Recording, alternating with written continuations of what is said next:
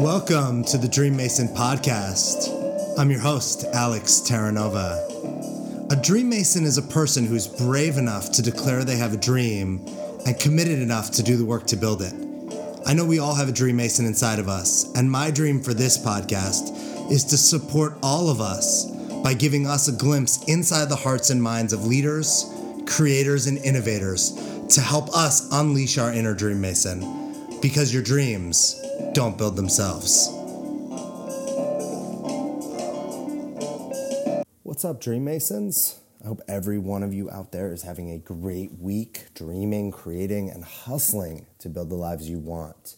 Today on the Dream Mason podcast, I sit down with Claire Haasl. Claire is an education advocate, has a master's in public art from my alma mater, USC, Fight On. Together with her husband, David, they have created the David L. Hoyt Education Foundation because they recognize an increasing need for social emotional learning in young people, and they knew they had a way to make learning fun. So, in today's podcast, we talk about the David L. Hoyt Foundation. We talk about what she does as the director of that foundation and what her huge visions and goals are in changing education globally. But we also get into the dream that Claire created in January of 2017, where she became a mountaineer because she climbed Mount Kilimanjaro. That is an almost 20,000 foot peak. For Claire to accomplish that feat, she had to overcome huge challenges, lifestyle challenges, health challenges, and she had to make changes in her life to set her up for success. I hope you create some value for yourself in listening to this podcast. Now let's go meet a Dream Mason. Hey, Claire, how are you? I'm great. How are you, Alex? I am good. I don't know if you can hear the wind and the wind chimes, but I'm actually recording this episode of the Dream Mason podcast from outside. So sunny oh, you're so lucky. sunny California. I wish I was in sunny California right now. I'm in windy Chicago, which is very windy today. You might actually hear my windows blowing in and out. I'm in winter. I'm in January. You, I don't know what you are. It's not January there ever let I, I, would love to hear you from your own words you share with our listeners like who you are and what do you currently do? Sure.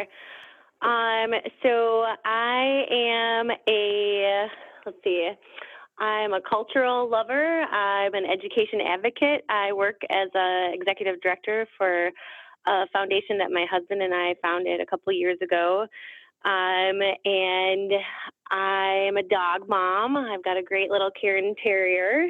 That's a lot of fun. Um, what else can I tell you? I'm a mountain climber.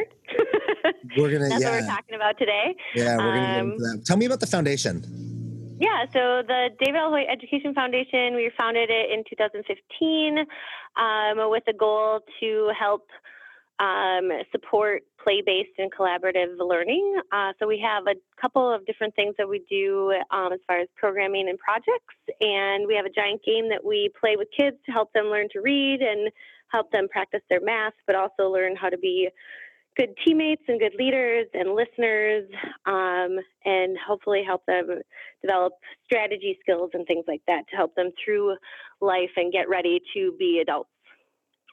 So that's what that's what we do nice. here at the David L. Hoyt Education Foundation. Nice, and and we talked about trying to get David on here in the future, and so we can we can save that conversation because I know it's super interesting, and what you guys are doing is is really uh, powerful work. And me, I know me and David have talked about that in the past.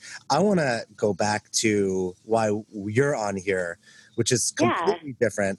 And but I love that you shared your background because what's cool about your story and when you brought it to me and we started talking about it is I have that, you know, and for the most part, you are you're a regular person. I mean, we're all regular people, but you you said I'm a mountain climber, but you're not like a mountain climber, like a professional mountain climber. No, I'm not. A- but you did this amazing thing. What did you do? So um, a year ago, I climbed Mount Kilimanjaro, and um, I guess that technically makes me a mountaineer now that I've climbed a 19,641 foot mountain. Um, and yeah, it was quite the process. I started the journey about eight months prior to that, um, just kind of getting my body and my mind ready for the climb. Um, but before that, it probably was a year before that that I decided that I wanted to climb Mount Kilimanjaro. Having never climbed a mountain before, um, my husband and I were in Tanzania as part of the work that we do with the Giant Games I was talking about. And on our way back um, to Chicago, we drove to the airport and we could see Mount Kilimanjaro um, from the car, from the highway, and it just kind of called to me. I felt, I, I like truly felt the mountain say, Claire, come climb me. So I um, decided I, right then I and there have, that I would. Always have mountains say that to me all the time. I don't know if it sing songed it quite like that, but I really truly felt like I'm supposed to do this. This is part of my journey. I need to figure out how I'm going to get here, get back here so that I can do that. And um, it took probably about maybe eight months or so after that that I decided, like, I started thinking about it and doing a little bit of research or a little more research into it. Um, and really started training to do it and planning the trip to actually go and do it. So, so I want to just re-clarify. So you climbed Mount Kilimanjaro you're not a mountain climber. This is not something you've done in the past or done. You just decided, hey, I have this thing that I decided I want to do, which became a vision or a dream. And how tall is Mount Kilimanjaro? Uh, it's 19,641 feet.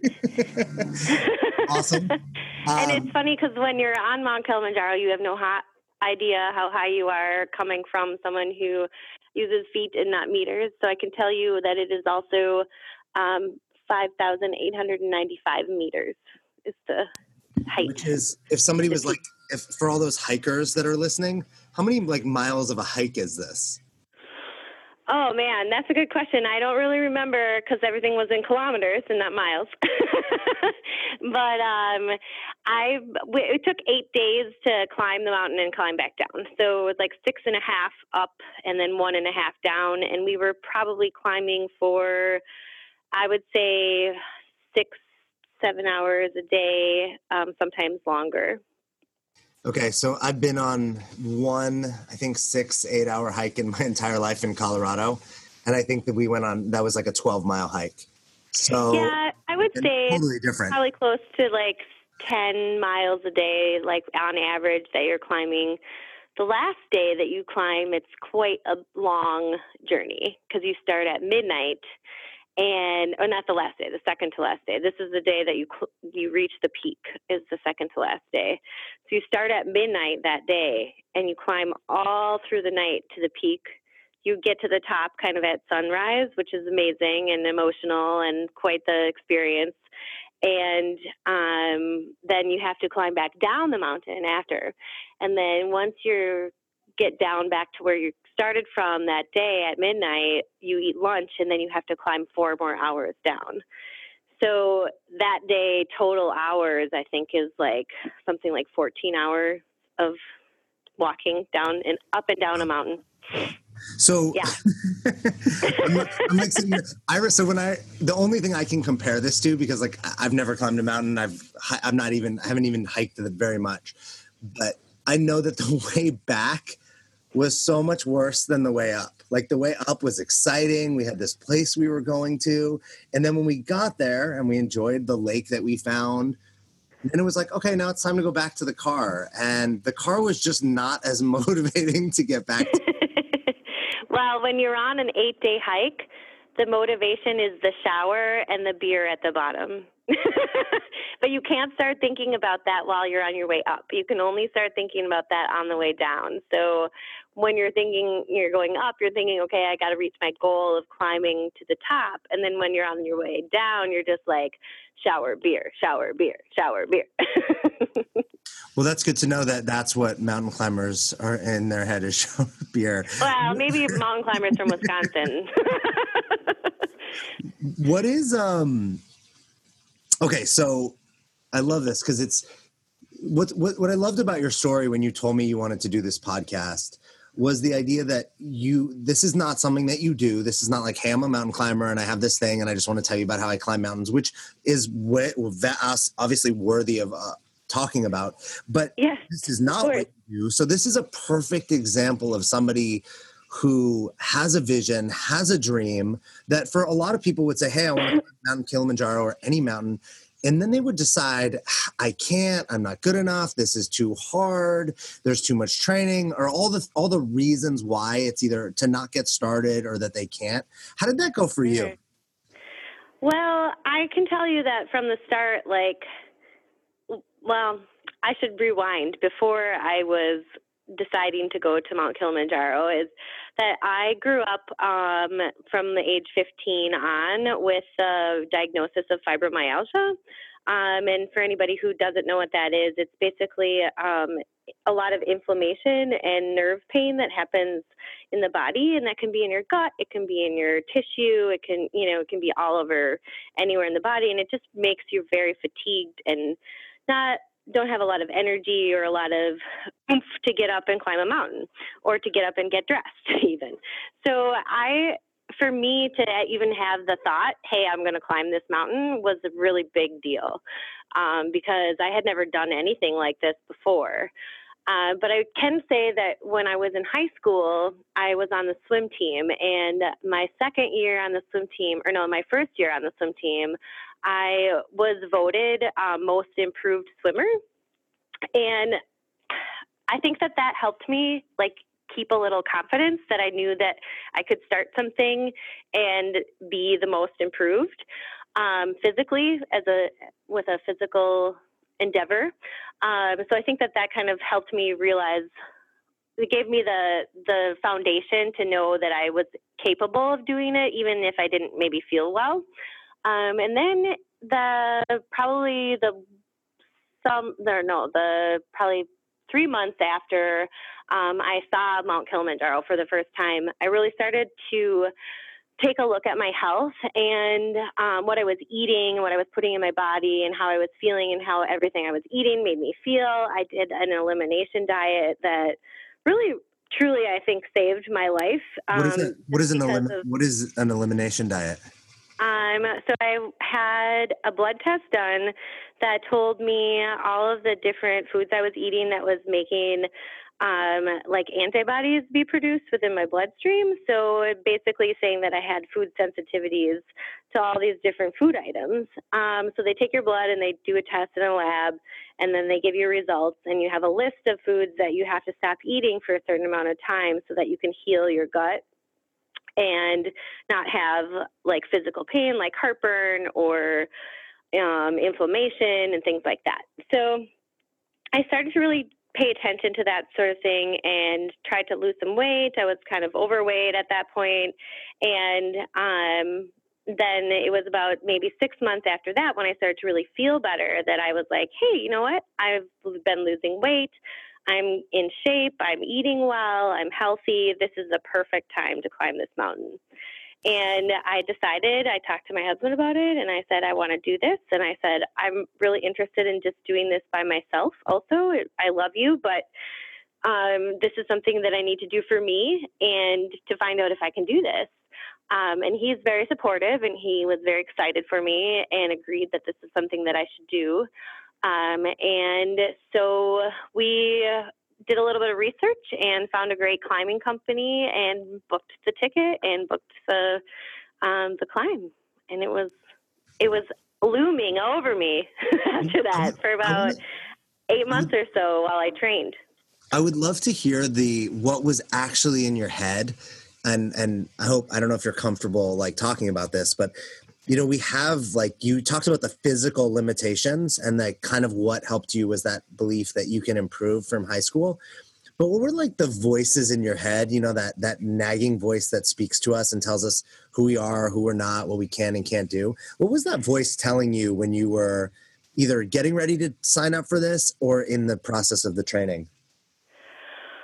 Um it was telling me you paid all this money. You're investing all this time, you have to give it your all. You have to keep pushing. You have to keep going. And does this really hurt? No, this doesn't really hurt. It's difficult, but is it painful? No, it's not painful. That's okay. I can keep pushing just because it's difficult. You know, I have a um I did hire a trainer at my gym that I go to and she was very instrumental in helping me like gain confidence in myself and my abilities. Um and just helping me once you're doing an exercise right in the right way and you know how your body's supposed to feel while you're doing it, then the next time you do it, it's easier and it doesn't hurt as much later on if you're doing something correctly. So that was really helpful for me. Um, she does a 30 minute HIIT class on Friday nights if you're ever in Chicago and want to try it out. Um, it's at the Lincoln Square Athletic Club. It's really tough. Um, 5 o'clock, 5.15, something like that.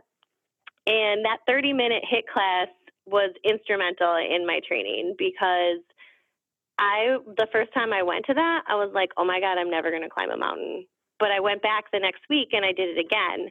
And it got easier and easier and easier. And by the time that I was ready to climb Mount Kilimanjaro, that class was so easy that I was like whipping through it, no problem. Yeah, I sweat my butt off for sure, but it wasn't as difficult as it was that first time.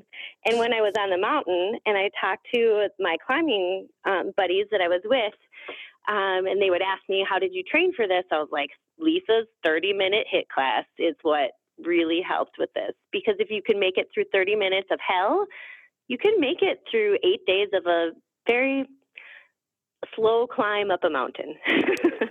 uh, the logic there doesn't land fully for me. 30 minutes. uh, but you know what? You know what I hear? Like, so I do, um, I used to do yoga, just like regular vinyasa flow, and I loved it, the mind body. And then in the last year or two, I started doing hot yoga.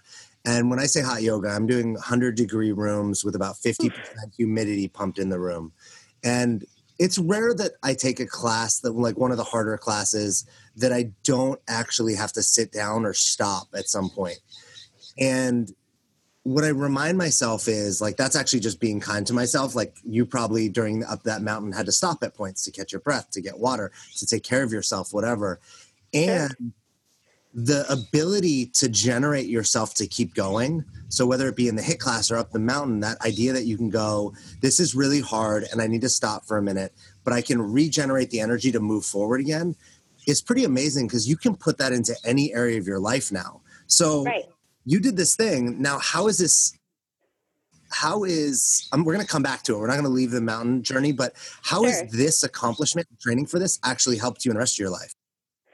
Um, it has helped me completely because when we founded the foundation in 2015, I wasn't working full time as the director at that point because we weren't really sure what we were doing with everything at and um, we didn't have a clear vision for it. And then when I came back from climbing Mount Kilimanjaro, we had set up an office while I was gone, and we were hiring someone. And I came in, and all of a sudden, I had to be this leader, this person that says, "Hey, we're going to do this, and this is how we're going to get there." And like, let's sit down and plan it out. And here are the steps. And this mountain climb, right before I've done all this career stuff has been so instrumental in guiding those same principles like let's make a list let's cross things off let's you know this might be hard or uncomfortable but it's going to get us to where we need to be um, later on. And just you know just the idea of setting a goal is um, really important. And i think that whether it's a personal goal or a career goal or anything like that um, and unless you've really achieved something spectacular, um, you might not have the confidence that you might achieve those small goals on the way to that bigger thing. And I definitely have that confidence now, and I know that I can, if I put my mind to it and I put the energy into it and I plan for it and I'm prepared, that I'm going to be able to accomplish the task. And just that knowledge and that confidence in myself is, it's I don't, I can't even put into words how valuable that is for me. I love that. Thanks for that's, man. It's such a cool lesson for for all of us. And when we we don't realize that, like, we don't realize that we do things in one area of our life very successfully, and that er- the things that it took us to do in that area, we can actually translate to other areas. Yeah. You know, the hard work that it took you to climb that mountain and the dedication and the commitment and the training and the being the being willing to be uncomfortable is is such a powerful thing. And now there's there's gonna be, whether it be now in your life or you have a long life ahead of you, there's gonna be a million things that come up where you get to, if you choose to, how do I attach that those lessons I learned and those experiences to these new challenges? And obviously there'll be new things you need to learn and you'll get tested at some point where this strategy won't work anymore. But Sure. the ability to take you to a, a whole new place. What yeah, and then one other thing that I would mention is that one thing I learned on the mountain, or even just during the training, was just to try to be present in the task that's happening now or the experience that's happening now. And one thing that's really really refreshing in this day and age when you go to Mount Kilimanjaro is there's no cell phones. So there's no cell towers. You can't call home. You can't check your Instagram. Like you can't send an email. There's no emergencies because you're just there and you're climbing the mountain. And it's you and this thing that you're doing and this the nature around you and conversations that you're having with people who are doing the same thing you're doing and learning about them and their lives and what makes their lives special as well. And it's just so important, I think, for us to learn how to be present in what we're doing and not look, even though we have that goal and like, yeah, we got to get to the top of the mountain for sure. That's our goal. But be present in what you're doing then and at that moment, because if you overlook that, you might not be able to appreciate the whole journey. And I, I think that's a huge lesson um, that I could help people learn in some way. Where are you incorporating that into your life now? That that being present lesson. Um, I try to be present when I'm with friends and family. It's harder when I'm at work to kind of be present with those things. But I, I really try to like put the cell phone down, or if someone's talking, or I'm at dinner with friends, like I'm not checking things. Um, you know, I wish later maybe that I would have taken a picture or that sort of thing, but I have that memory, and that's important as well. Um, just trying to make time for relationships as, as well. When I was training for Kilimanjaro, um, you know, I was really into it, and I didn't spend a lot of time with people because I was really just pushing myself towards that goal, and that was my number one priority. And uh, you know, I think now um, I'm hoping and trying to, you know, maintain my relationships a little bit better. How did the what was the biggest challenge? You know, I know you said David, your husband supported you. What was the biggest challenge in your relationship through this process? Um, oh man, I don't know. That's a really good question. Um, ah, I don't think there was any challenges in that relationship necessarily. I've had other challenges with friendships and that sort of thing, like I mentioned, not being able to, you know, have the time or make the time. But um, David and I are pretty like in tune with one another and give each other a lot of space. Um, he maybe would say that he had challenges while I was working out so much and training, um, but I don't feel like I I would say I had any like true challenges in, in the in the relationship with David.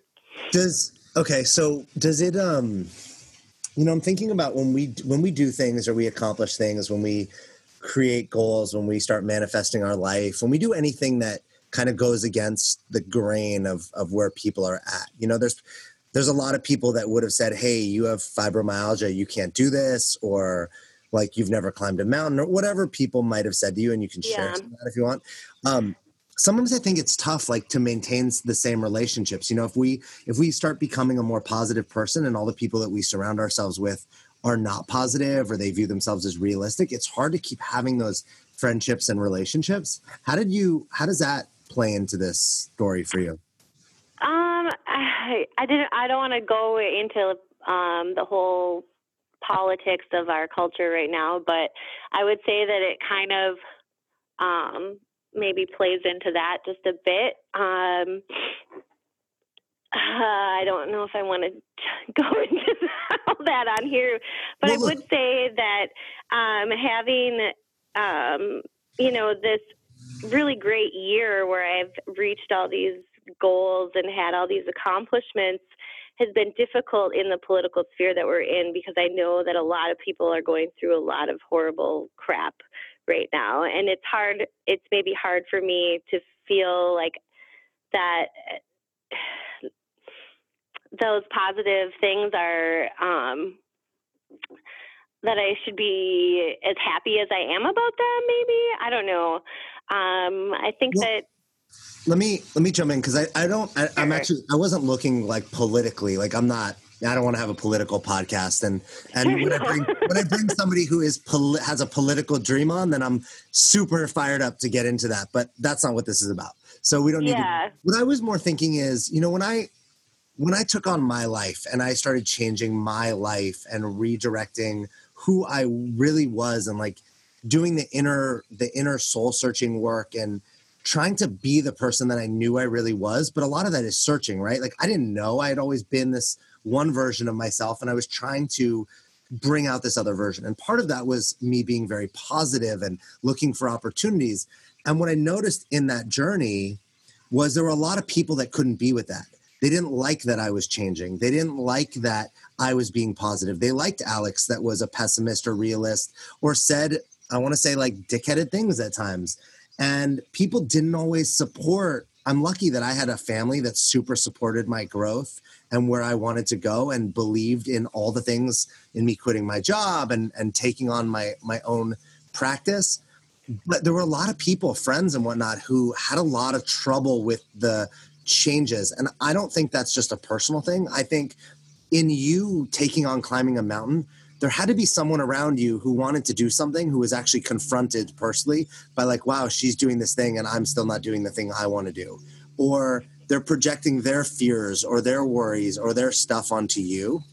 Do you do you know what i'm talking about? Yeah you know there there may have been a little bit of that, but no one ever openly said anything to me. Um, I did have a couple of family members that were quite surprised that I was climbing a mountain, and I I feel like I heard at one point or another, maybe a few times, oh well, if Claire could climb a mountain, then anybody could do it, that kind of thing. um, and you know that doesn't make you feel great about yourself, but I guess um, you know you have more of a you have more desire to actually reach your goal so that you can rub it in their face later on. Yeah, I climbed that mountain and screw you for thinking that I wasn't going to be able to do it. That kind of thing. Um, but I don't I mean there there has been a couple of relationships that I have that I know that are that has been a little bit trying eh, recently in the past couple years and i don't i'm not sure if that is because of this thing that i did and that i did change and that i i have these other interests now but i don't i couldn't you know decisively say one way or the other that i could chalk it up to the fact that i was had kind of changed who i was and what i was doing um, I will say that my friends don't really enjoy going out to eat with me anymore because I do have a lot of dietary restrictions. So I'm a little bit more picky um, with things just because I know what, you know, makes me feel good and what makes me not feel good. And those can be things like, you know, avocado or kale or grapes, things that are healthy and that people think you should be able to eat. Um, but my body doesn't do well with those things. So I have to say, no wine for me, or I'm sorry, I can't, I don't want to order the guacamole, or, you know, that sort of thing. So that part has been maybe a, a little bit of a difficult thing, but just personality wise, or that, you know, I don't think I really encountered that, or if I did, no one said it to my face. I don't actually. Th- I think what you just described with food is actually the exact same thing. It's just the simple thing, right? Like if you don't drink, let's just say you don't drink at all, and I do, there's a lot of people that would have like they would have an issue with it. Well, I don't want to hang out with Claire because she doesn't drink, and it's like, what does it matter to me? Like, why can't I have my drink and you have your whatever? Yeah. And I think some of that with food, you know, they they they, it annoys them when other people have like food things. And you know, I would I might be upset if you made me if you made me eat your diet, like if I didn't have a choice, like I had to eat Claire's diet. I have no say in this matter. Yeah, I'd probably be pretty upset. But why do I care if you don't want avocado on your dish? But I think that that's a small common version of the same thing. People just mapping their stuff onto others. Um, I want to hear about what's next for you because you had this dream and this vision, and then you did it. What is the what's the big goal with the foundation? What's like the big scary thing that you guys are trying to tackle? Um, well, well, we believe that the game that we have, Giant Word Winder and Giant Math Finder, um, should be in every school and library in this country and maybe even in the world. So the goal for the foundation is to um, find funding to begin buying games and putting them in schools and libraries and funding programming that schools and libraries can be a part of. Um, right now, we're working on um, developing an online community portal so that schools who have giant word winders can talk to other schools and play with other schools virtually online. Um, so that's a, a, big goal of ours right now is to get some kind of tournament or interactive play um, through the through an online portal happening.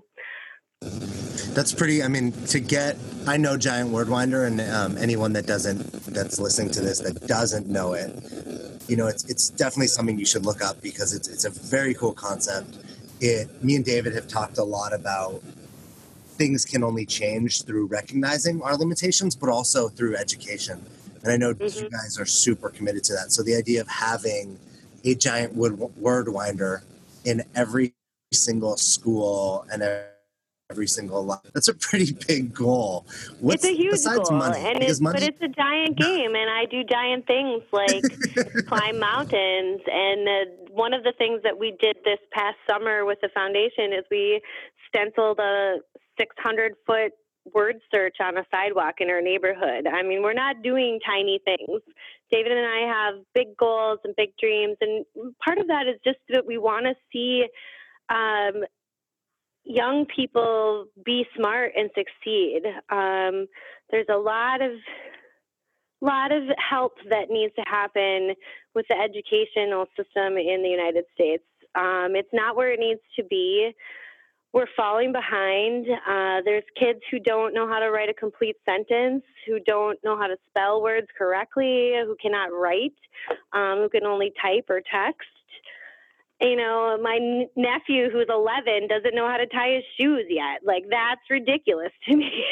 something is not, you know, something, we're not spending enough time with our children. I'm not sure if it's technology and we're just relying on the fact that the internet's there to teach them. I'm doing air quotes, you can't see me. Um, but it's not there to teach them. And we receive so much information that we have to start being able to source that information and find out what's actual facts and what's not. And that's a big problem right now. Um, I think everyone can agree with that. And I just think that it's so important for kids to be able to talk to each other and to be able to communicate also.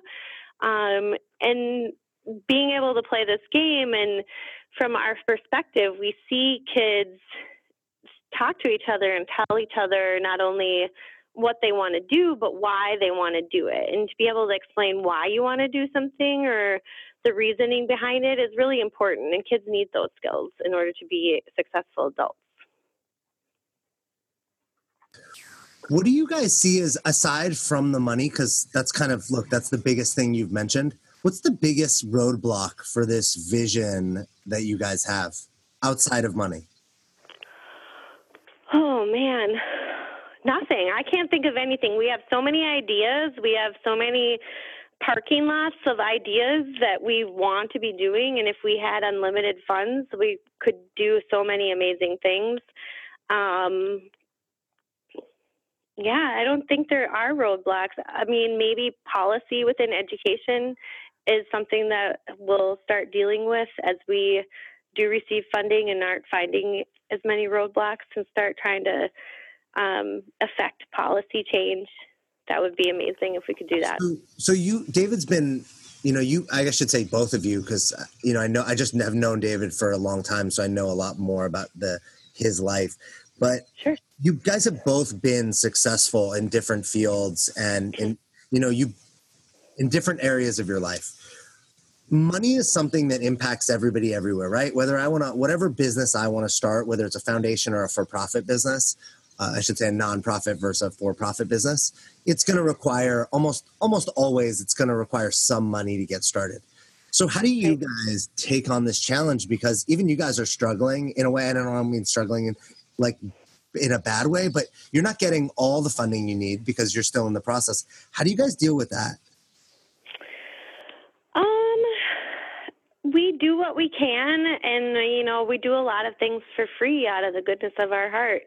I was I've been doing free programming free programming in um, CPS now for a couple weeks, and we're extending it into into March, um, where we're just you know these schools need these programs, these kids need you know fun and exciting ways to learn in their classrooms. So we're going to schools and we're playing with kids for you know, two hours at a pop out of our day and once or twice a week, um, really trying to, you know, get the, our name out there and our program name out there, but also just trying to give these kids something fun and exciting and also valuable for them um, to do. So, um, so you're not let, so you're not letting it stop you. You're what I hear is that like what, no. I hear, what I hear you guys doing is you're putting one foot in front of the other in a really yep. in the way that you can, which is, you know, you there's an obstacle, there's a challenge, a circumstance, whatever we want to label it, which is, hey, we don't have the funding to do this thing that we want to do, which is just a, the black and white fact.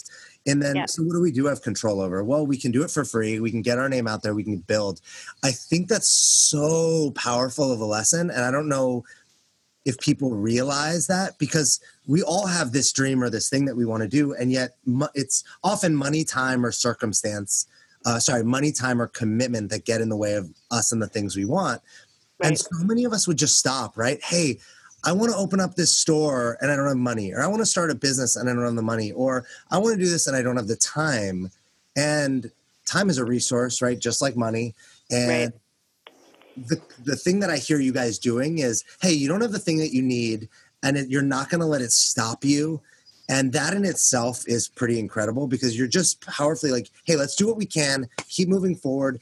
And I, I believe that it's about faith. Like, and, and I want you to speak to this. And when I say faith, it's faith and trust in you guys that you guys know that if you keep going after what you want, it will actually work out. Yeah, and I actually, you know, you say one foot in front of the other, and that's a perfect mountain climbing analogy because it literally, you know, taught me just to put one foot in front of the other and just keep going because you'll get there. You just have to keep trying. You have to have faith. You you have to know that if you just keep going that you'll get there. And There's if you don't, what you know, will it be the end of the world? No, because you know you're gonna you've tried your hardest to get there. I, there's a um, there's a psychologist. I think I don't know if she's a psychologist or a therapist. So maybe she'll write in or call in or whatever she'll do to correct me if I mess this up. But her name is uh, Susan Jeffers, and she wrote a book which I'm blanking on the name. But if you look up Susan Jeffers, and it's a book about fear, and she talks about that the ultimately the the reason that any of us are afraid of anything is the belief that at the very bottom right? So we might be afraid that we're going to get hurt or we might be afraid that someone will leave us. That's actually the fear that we recognize. But underneath that fear there's a fear that we won't be okay when the thing happens. So if we leave the marriage or we uh, jump out of the plane which is that's a bad example. If we leave the marriage if we start the business if we climb up the mountain if we try to start this fundraising thing or whatever it is and if we fail there's a the, the fear that stops us is a belief that hey we won't be okay and what i hear you saying is we actually know that we can play all out because at the end of the day even if we fall flat on our faces we'll still yeah. be okay and we can get up and try again or try something else Yeah, and I think that that um, thing I was talking about being present in what you're doing really adds to that. You know, feeling feeling the fear, being present in what you're feeling and what you're experiencing will help you to know later on that you you know what the journey was all about. So even if you don't accomplish that goal, which you know, there was a team member that we had that really just didn't want to push it the last 40 minutes of the climb to get to the top. But she did it. She pushed through and she got there anyway. And she now, when she talks about it, she's so grateful that she was able to push through that fear. Like, and when we got down and had lunch, she was having almost like an asthmatic attack because she had just started coughing and couldn't stop coughing. And then she was afraid that something was wrong with her and that she shouldn't have done it, but nothing was wrong with her. She was just tired. you know, she had climbed a mountain. So I think that there's you just have to you have to be okay with being uncomfortable and knowing that uncomfortableness doesn't always equal pain. And if if there is pain, then feeling that pain is also part of being human and important as well. What's gonna you sorry i'm i'm like really i have a question at the tip of my tongue and i'm trying to actually connect with how to phrase it there's you sure. did this you did this thing that is that some people would have been really afraid to do some people would have been fear of hey the oxygen levels or like i can't because yeah i mean people die doing it mm-hmm. there like when i before i went i was afraid i was afraid on that plane when it landed in tanzania i was I was shaking. I was so like there was so much anxiety and fear and excitement that was building.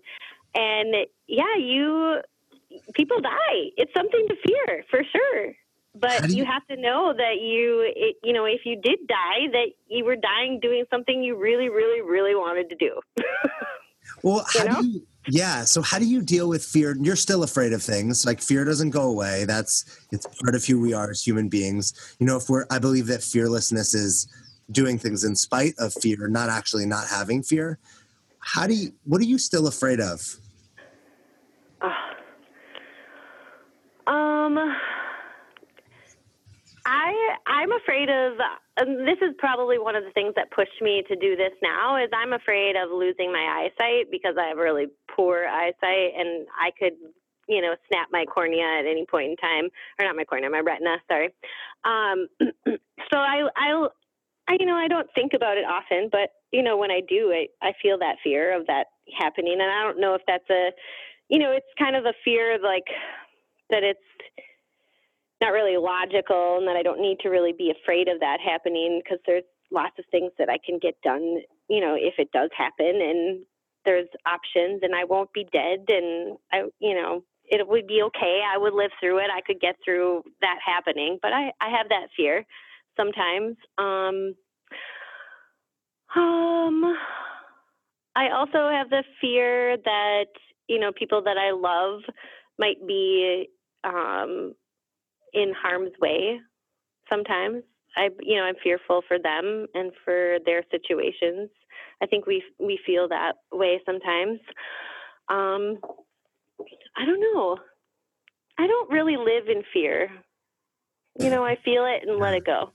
Well, clearly, because I mean, you you what you did with climbing the mountain is is one, but what you guys are doing with the the schools and um, look, you're taking on, one might argue that taking on education is a vastly steeper mountain than uh, Mount Kilimanjaro.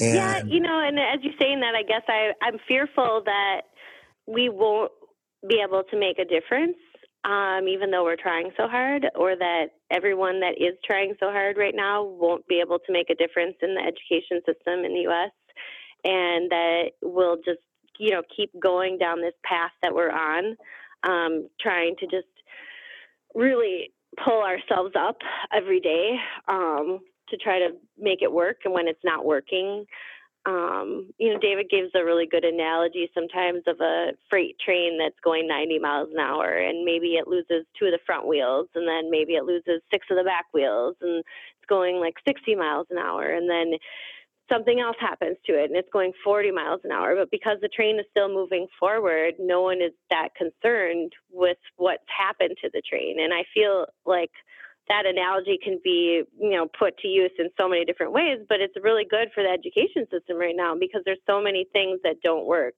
And there's a real fear that that it, it you know, it's going to be bad and it's going to be bad for children who are growing up right now and that's not their fault and i think that's a big motivator for what we're doing um, and why we're doing it I'm I'm super happy right now that David's not a train conductor. Like I'm like very grateful because I think yes. that any train conductor who hears this is going to go, wait a minute, if the wheels are coming off the train, we got really big problems the train conductor knows that it's happening, right? But no one that's riding that train really yeah. knows what's going on. As long as that train's going forward and they're going to get to their destination, yeah. you know, how long it takes them to get, for, get there and the effort that takes them to get there could be much more than it needed to be if they had just stopped and fixed the situation and then that train could go 90 miles an hour again.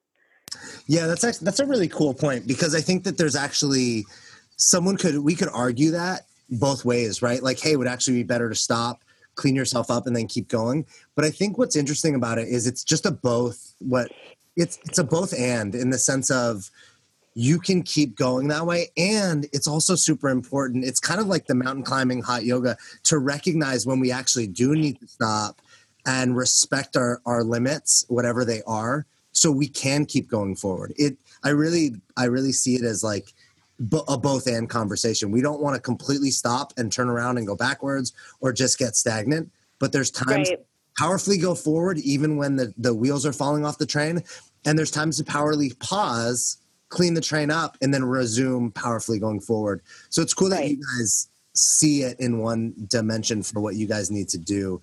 Yeah. And I can tell you that like as far as like my climb goes and relating that analogy to that, um, you know, if I had not done the elimination diet and taken care of where my gut was at and how that was affecting my whole entire life, you know, I would not have ever climbed that mountain.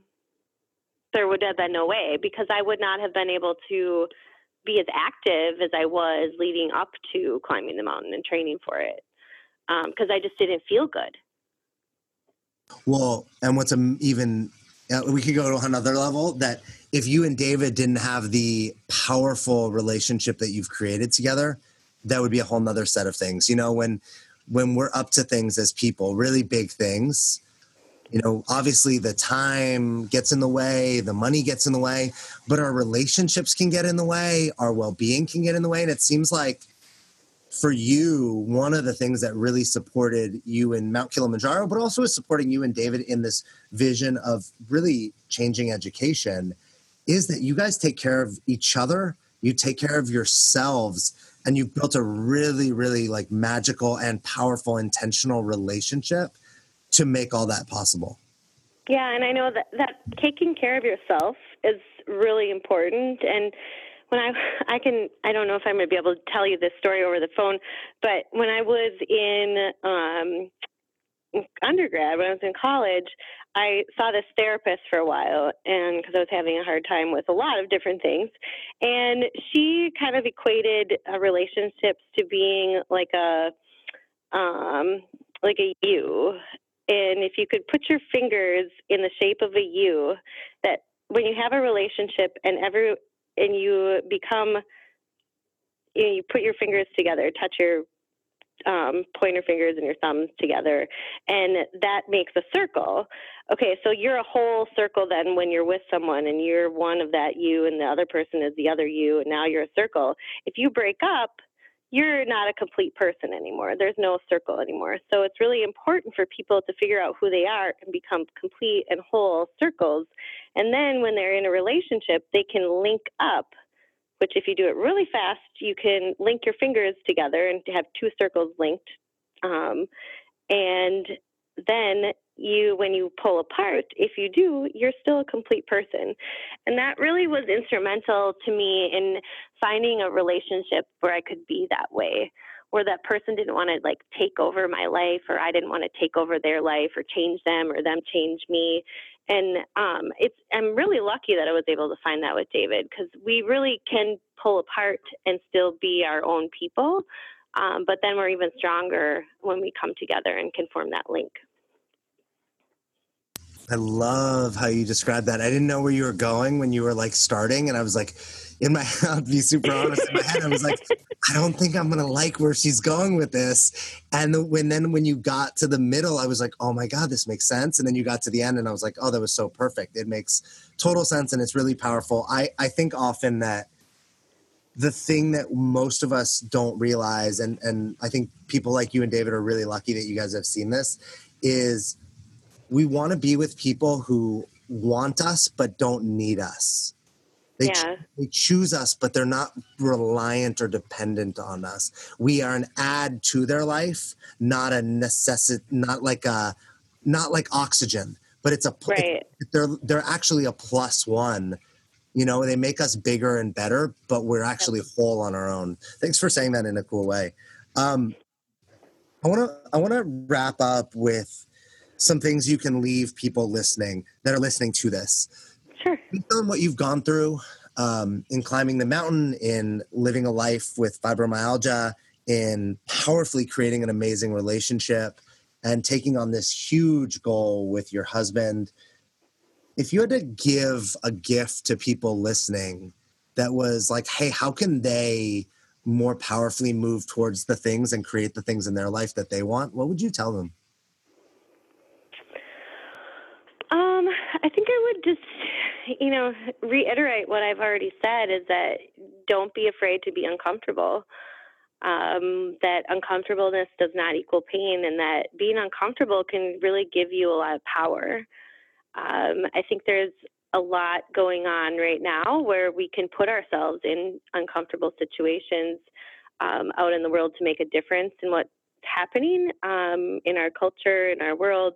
And then also, just, you know, personally, like, if you are having a problem with your boss or you're having a problem with your husband or your daughter or your father whoever it might be like don't be afraid to be uncomfortable because it could really you know make a difference in your happiness later on.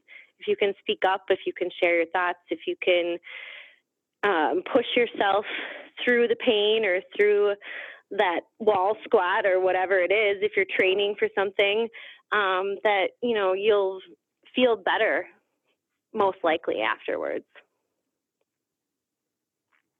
Earlier today, somebody said to me, um, oh man, I thought I had it. I thought I wrote it down, and I think I, I didn't write it down correctly. But I, it was something to the effect of like to stand in our power, but not comfortably. But it was this kind of the same idea of that when we are are at our best and when we're seeking like our our the the greatest heights of anything that we can do we can, we are at our most powerful moments the also likely the most uncomfortable yeah so thanks for that. Yeah. Sure. And then I was also thinking about something else as you were talking, just also to let people know that um, that there are people in the world, and through traveling to Tanzania and seeing these people that live there, you know, a, second time, there are people in the world who don't have access to water. They don't have access to a, a, job. They don't have access to the internet. They can't call their mom. They can't go to their friend's house for a beer or a glass of wine to feel better. There's so many people in the world that have so, so, so very little. And if you can wrap your mind around that and put yourself in that place for one second and be grateful for what you do have, that that will help immensely as well. Like if you can just if you can be grateful for everything that you mm-hmm. have, then you know you're not so worried or sad about what you don't have mm-hmm. yet. I love it. I'm uh, gratitude practice is is I think one of the most foundational foundational components of really loving your life and finding joy in your life. Thanks for that. Uh, I want to um, hey, thanks You know, it's funny. We got to talk. David got to be in spoken about in this, and obviously he's a big part of your life. But thanks so much for wanting to do this. Sure. Thanks so much for sharing. You know your your life, the challenges, the the good things, the the more maybe not so good things or challenging things. I remember it's funny. I never who would have ever thought we would be having this conversation. I remember meeting you. Ah, God, it, it must be. It must have been like what fifteen. It was like twelve years ago. ago.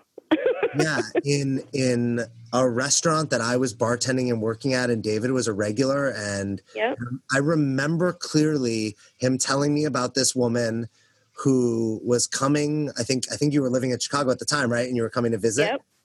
And I remember, yep. like, I love David. I mean, I love David from almost the beginning. He's just an amazing human being. And I remember, like, it was this like woman coming in, and and it, it it was like kind of you guys were kind of perfect right from from the beginning and so it's really cool to see that even like what, what 10 15 years later whatever it is that you guys have continued to be on the train powerfully going forward.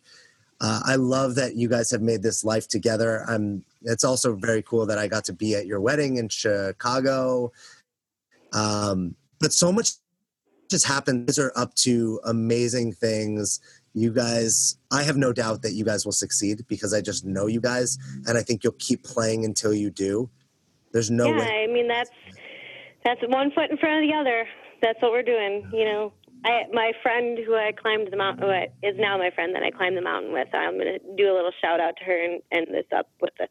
She was having a really hard time at the end, like I said, getting to the top, and she had shared with me that when she was wanting to quit, she would just count to 4 mm-hmm. One, two, three, four, and she would start again. One, two, three, four, and so we're all climbing up to the um, the first summit that you get to on Kilimanjaro, the whole team is climbing up, and she's leading us because she's she was the um, the slowest of us, so we wanted to put her in front so everyone was at her pace and everyone was cheering her on and counting, you know, for her. Just keep going. One, two, three, four, five, six, seven, eight. Let's go. And I yelled to everyone, no, no, no. Tessa only counts to four.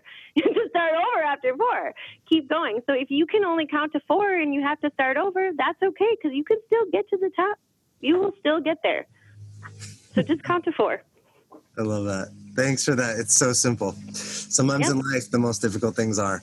Hey, thanks again for being here. I love that you reached out and that we connected over this and that you have a story that I, I never knew until we actually talked about it.